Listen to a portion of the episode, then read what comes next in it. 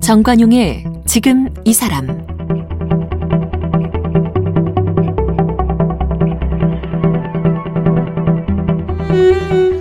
여러분 안녕하십니까 정관용입니다.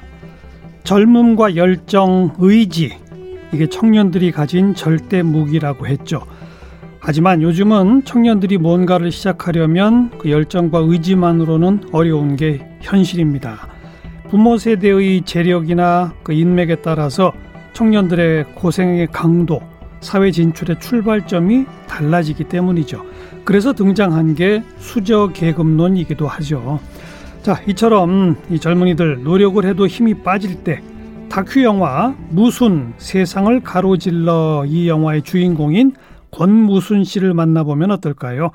집안 형편이 너무 어려워서 밤낮으로 아르바이트를 하며 생계를 이어가야 했지만 이 복싱 신인왕전에도 도전하고 이 부산에서 서울까지 470km를 뛰면서 희망을 캐고 의지를 불태운 청년이 권무순 씨입니다.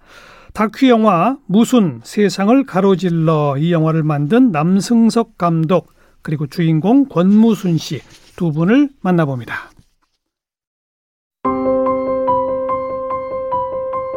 남승석 감독은 서강대학교 철학과에서 프랑스 과학 철학을 전공했고 같은 대학교 대학원 컴퓨터학과에서 인공지능을 전공했습니다. 시카고 예술학교에서 현대 예술을 공부하면서 파리보자르에서 사진과 영화 작업을 했습니다. 서강대학교 영상대학원에서 영상학 박사 학위를 받았습니다. 2008년 영화 키키 고도를 시작으로 극 영화 브레인 커뮤니케이션, 니나, 지혜, 감정교육 등을 제작했고 다큐멘터리로는 하동채복, 두 사람의 노래와 무순, 세상을 가로질러를 제작했습니다. 현재 연세대학교 매체와 예술연구소 연구교수입니다. 권무순 씨는 1991년에 태어났습니다. 낮에는 아르바이트를 하고 밤에는 밴드 뮤지션으로 활동했습니다. 2016년 취미로 복싱을 시작해서 프로테스트에 합격했습니다. 체력을 키우기 위해 매일 10km를 달리던 중 친구와 함께 부산에서 서울까지 11일 동안 470km 달리기 여행을 했습니다. 그 여정을 다큐 영화 무순 세상을 가로질러에 담았습니다.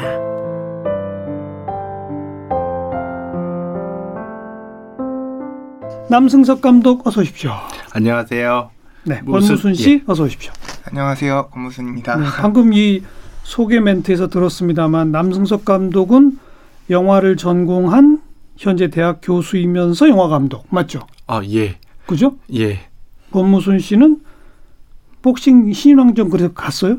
네네 결승전까지 진출을 했었었고요. 아. 네, 결승전에서 1라운드에 처참하게 KO를 당하긴 했지만. 네. 아이고. 그 후에 복싱 계속해요?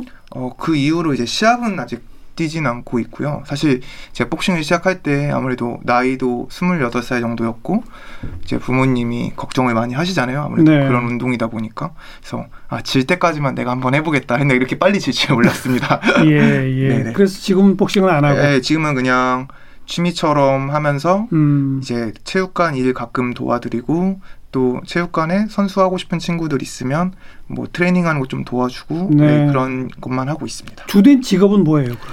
어 지금은 사실 구직을 또 하고 있는 상황인데요. 오. 어. 현재는 대학원 다니면서 구직을 하고 있고 작년이랑 재작년에 이제 학예사 일을 시작을 했습니다. 학예사? 네네 큐레이터 일 쪽으로 해서 음. 2019년에는 박물관 쪽에 큐레이터를 네, 말하는 거죠. 네네. 어. 돈의문 박물관 마을이라는 곳에서 이제 학예 보조 일을 처음으로 시작을 했고 작년에는 충주의 세계 술문화 박물관이라는 곳에서 예, 예. 네, 학예 연구원으로 일을 하다가 현재는 구직 중입니다. 예. 그 복싱 신인왕전 준비하던 때가 몇 년도죠?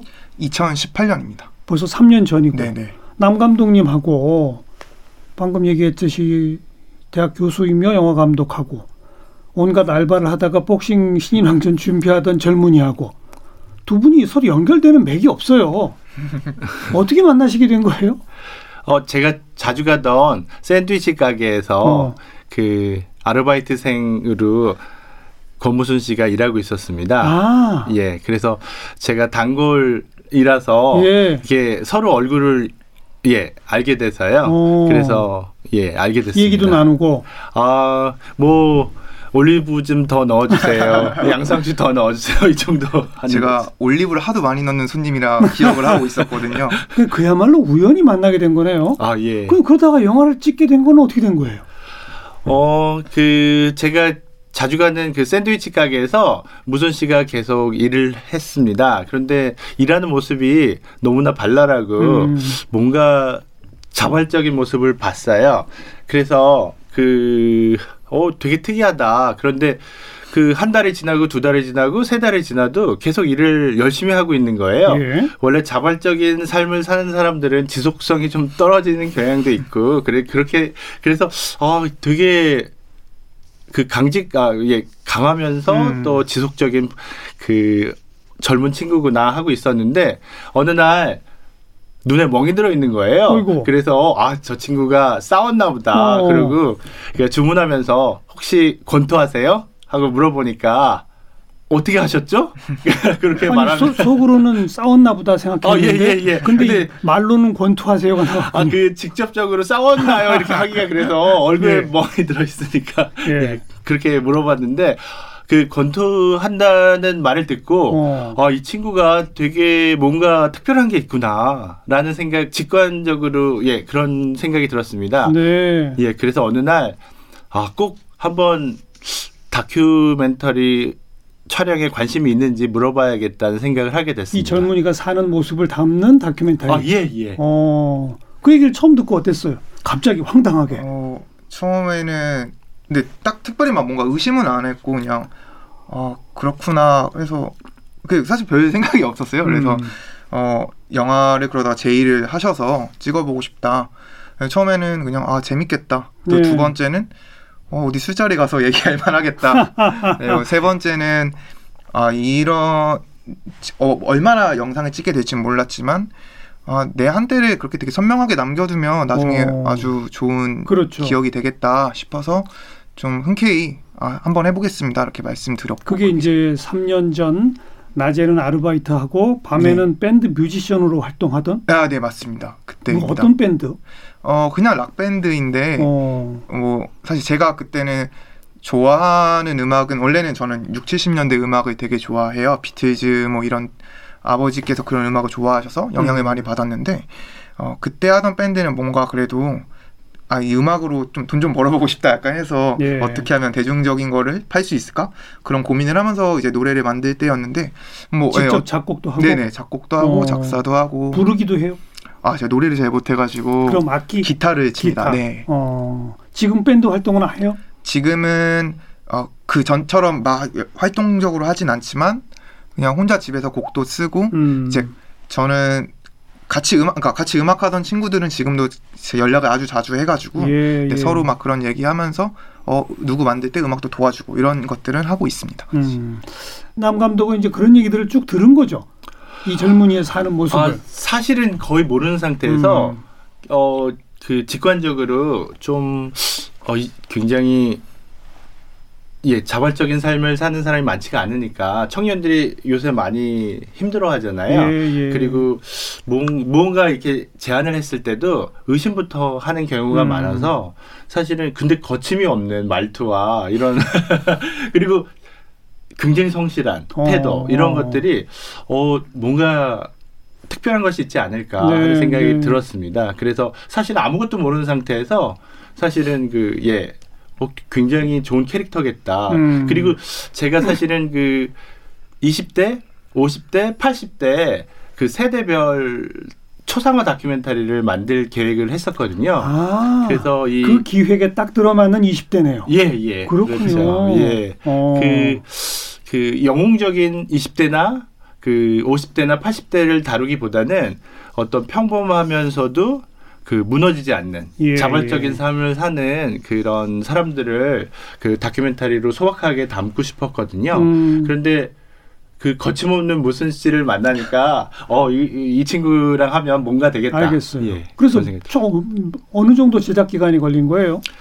어 2018년부터 2019년까지 매일 찍지는 않았고요. 물론 네. 그 치고 그 게, 어, 다큐멘터리는 기본적으로 치고 빠지는 어떤 음. 게릴라적인 어떤 방식으로 촬영을 합니다. 그래서 맨 처음이 갑, 예, 갑자기 부산에서 서울까지 달리기를 한다. 그리고 아 맨 처음은 원래는 권투 권투 시합을 한다 예, 이거였습니다. 예, 예. 아 그러니까 그 전체적으로 어떤 기획을 제가 한 게 아니라요. 저 다큐멘터리 찍는데 권투가 들어가면 좋지 않을까요? 뭐 이런 식으로 권투 어. 경기가 있어요. 그래서 어. 찍으러 오세요.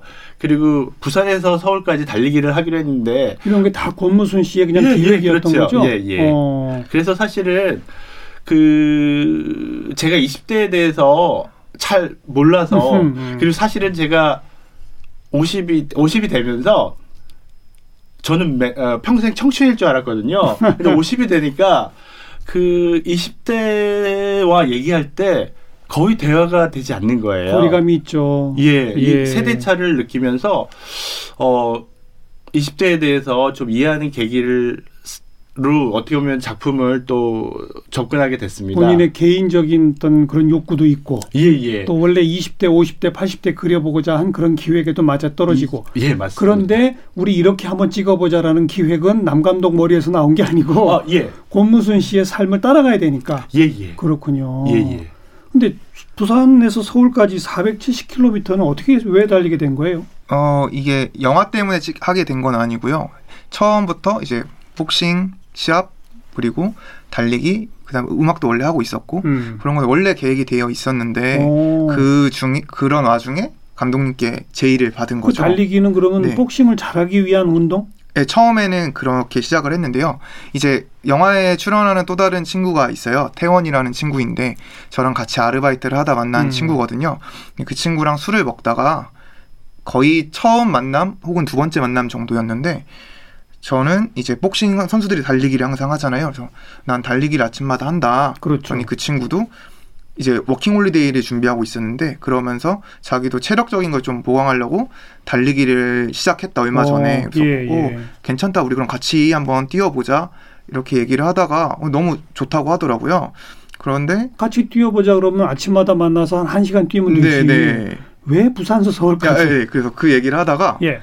어, 야, 그 우리 그래도 그냥 하면 재미없으니까 음. 우리 어디 땅끝 마을이라도 가서 뛰어올까? 이렇게 사실 농담식으로 약간 어. 얘기를 했는데 이 친구가 아, 형 너무 좋지 이러는 거예요. 그래서 어, 저도 말한 게 있으니까 아, 이제 지켜야겠다 이런 생각이 들어서 음. 그래서 어떤 목표나 목적이 있고 혹은 뭐 이유가 있어서 간 게 아니라 진짜 예. 그냥 술자리에서 호기 삼아 했던 말들이 아 이걸 하고 나니까 근데 또 하고 나면 너무 재밌을 것 같은 거예요. 네. 그래서 가게 되었습니다. 남승석 감독 입장에서는 대어를 낚은 거네요. 어, 예, 그렇죠. 아니 이거 뭐 그냥 밋밋할 줄 알았는데 웬 갑자기 큰 스토리가 생기잖아요. 예, 영화를 처음 시작할 때 모든 사람들이 말렸습니다. 아니 평범한 20대 후반 아르바이트생을 데리고 뭐, 뭐 장편 뭐 장면이 나오겠냐? 예, 장편 영화를 어떻게 찍냐? 그리고 찍으면 누가 보냐? 음. 그래서 사실은 그런데 저는 그 뭐라고 해야 되나 자기 의지대로 사는 사람들이 사실은 많지가 않아서 저는 그 뭔가 자발적인 삶을 사는 권무순 씨를 보면서 그 맹목적인 음. 어떤 방향을 선택하고 뭔가 있을 그, 거라고 짐작했 예, 시도하는 어. 그런 자세가 뭔가 저랑도 좀 닮아 닮았다는 생각이 들었고 예. 예 그런 모습에 무슨 일이 벌어질 거다. 특히 카메라가 어떤 카메라는 어떤 마, 마법과 같은 어떤 효과가 음. 있습니다. 카메라를 세상에 들이대면 세상이 무대가 되고 그 세상에 살고 있는 사람들은 그 무대의 주인공이 됩니다. 음. 그리고 사실은 그 부산에서 서울까지 11일 동안 달리는 동안 카메라를 들이대는 순간 고무순 씨는 멈출 수가 없는 거예요. 그렇죠. 힘들면 그렇죠. 기차 타고 가야 되는 집에 가, 가, 가도 되는데 음. 카메라로 계속 찍고 있으니까 예, 그, 그, 예, 그런 어떤 에피소드가 있습니다. 잘 됐다 싶었고 그게 또 이 달리기를 끝내게끔 만드는 힘이 되기도 했고. 네 네, 그랬을 어. 거라고 저도 생각합니다. 언제부터 언제까지 뛰었어요? 어, 정확하게 기억은 안 나는데 이제 이 날짜는 한 11일 정도 걸렸습니다. 11일 동안에 네. 470km? 네, 네.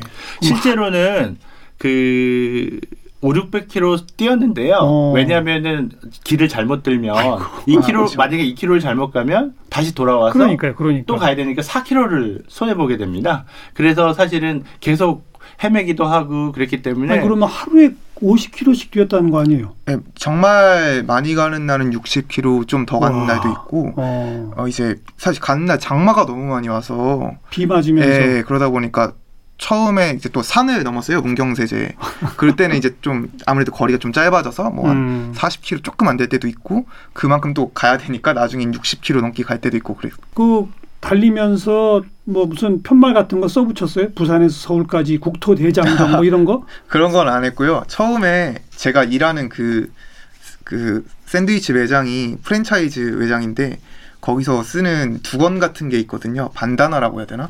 그래서 그거를 처음에 가방에 매달았었는데 음. 한 이틀차쯤 되니까 어느 어, 언젠가 떨어져 있더라고요. 그래서 예. 그냥 그 다음부터는 막 달렸었어요. 그냥 둘이서. 네네네. 네, 네. 그럼 사람들은 저 사람들은 왜 저렇게 뛰는지 모르겠네요. 그렇죠, 그렇죠. 그런데 이제 저희가 주로 자전거 길을 많이 갔어요. 예. 거기가 좀 안, 그나마 안전하니까. 예. 네.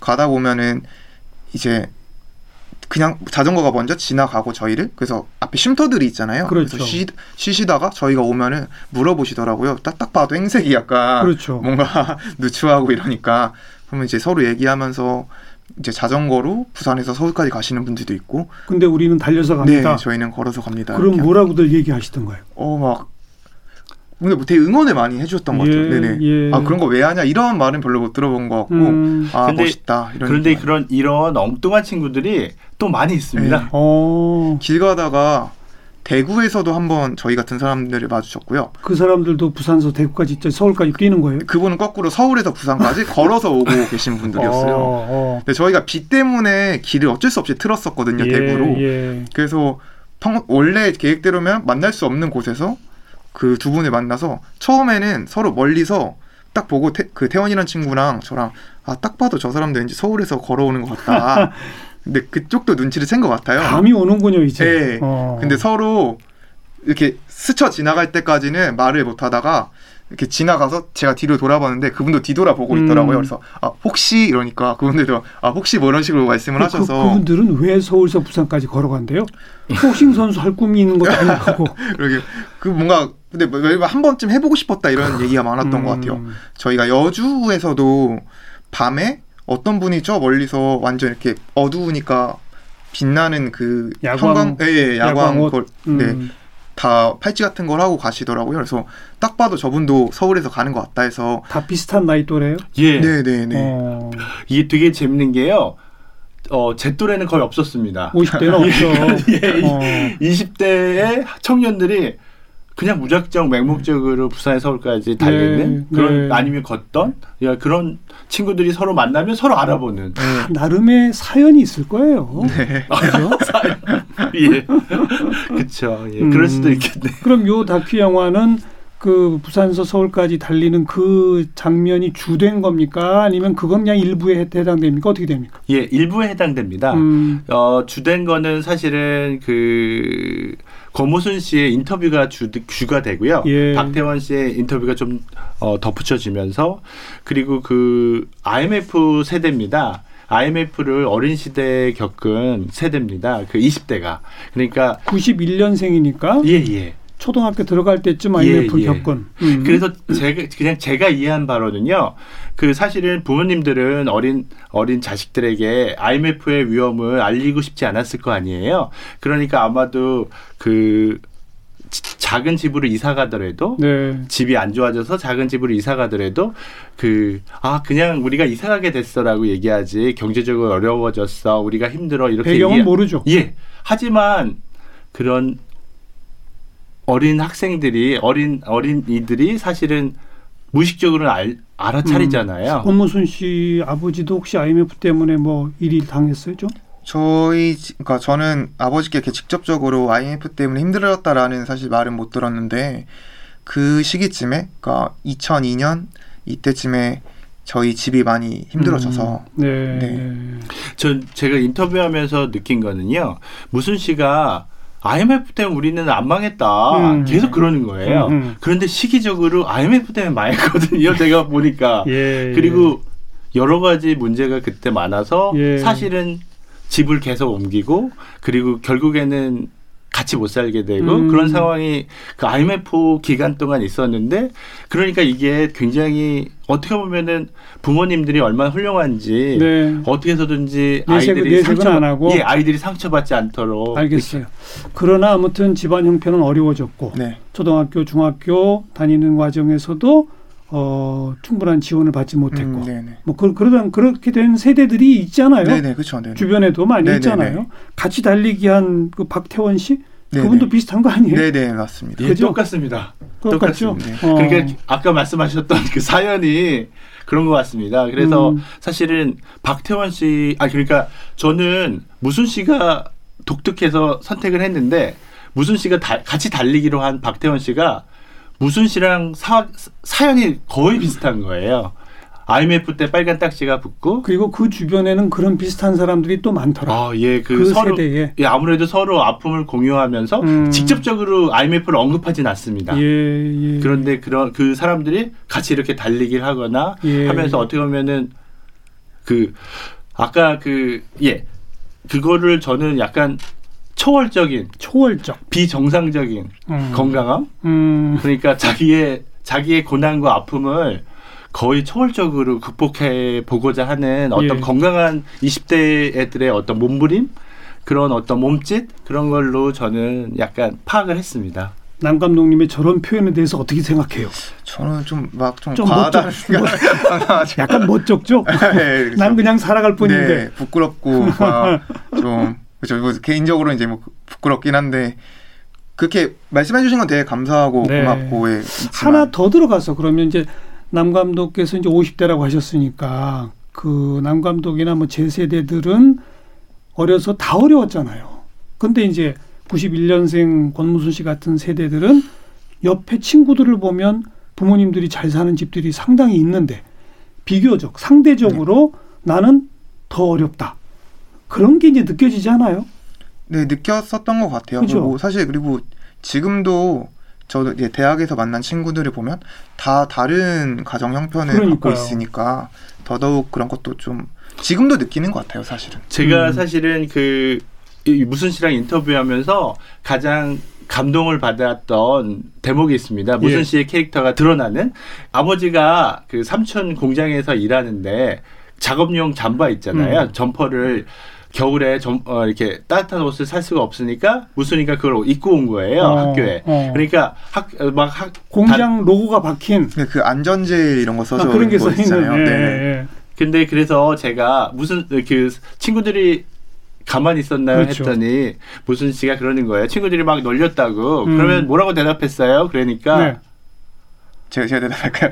어 그냥 너도 이거 봐라. 진짜 따뜻하다. 어. 옷은 따뜻하다. 네. 예, 음. 이 말을 듣고 사실은 저는 약간 어어 어, 예, 제가 못 그 말을 못 할 거 알겠습니다. 예, 존경스러운 마음이 들었습니다. 어린 친구지만 영화가 완성된 건 2년 전이죠. 어, 완성된 거는 2019년. 그러니까요. 예, 그때 전입니다. 부산 국제영화제, 서울 환경영화제 등등에 초청돼서 상영됐고. 예, 그죠? 부산 평화영화제에서. 권무순 씨도 그 완성된 영화를 이제 2년 전쯤에 봤을 거 아니에요. 네, 그렇죠. 영화제에서 저도. 예, 그 부산... 느낌이 어땠어요?